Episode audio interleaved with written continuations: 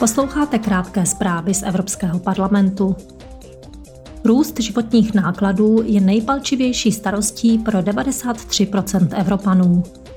Vyplývá to z nejnovějšího průzkumu Eurobarometr, který nechal provést Evropský parlament.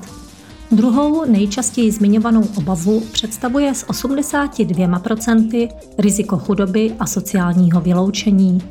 Jako třetí největší problém vidí občané Evropy klimatickou změnu a nebezpečí rozšíření války na Ukrajině do dalších zemí.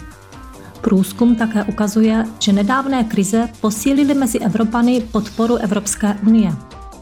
Sedm z deseti dotázaných se domnívá, že členství v EU je pro jejich zemi výhodné.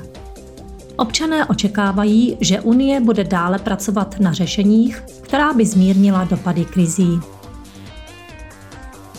pondělí začne první plenární zasedání tohoto roku.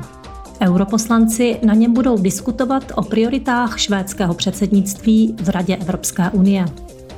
Dále zhodnotí výsledky prosincového samitu EU a projednají s komisí návrh na zřízení tribunálu pro zločin agrese vůči Ukrajině.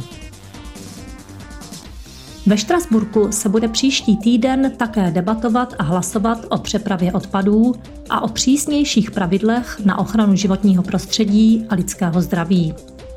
Mimo to se budou poslanci zabývat ochranou spotřebitelů v souvislosti s videohrami a zahraniční, bezpečnostní a obranou politikou EU.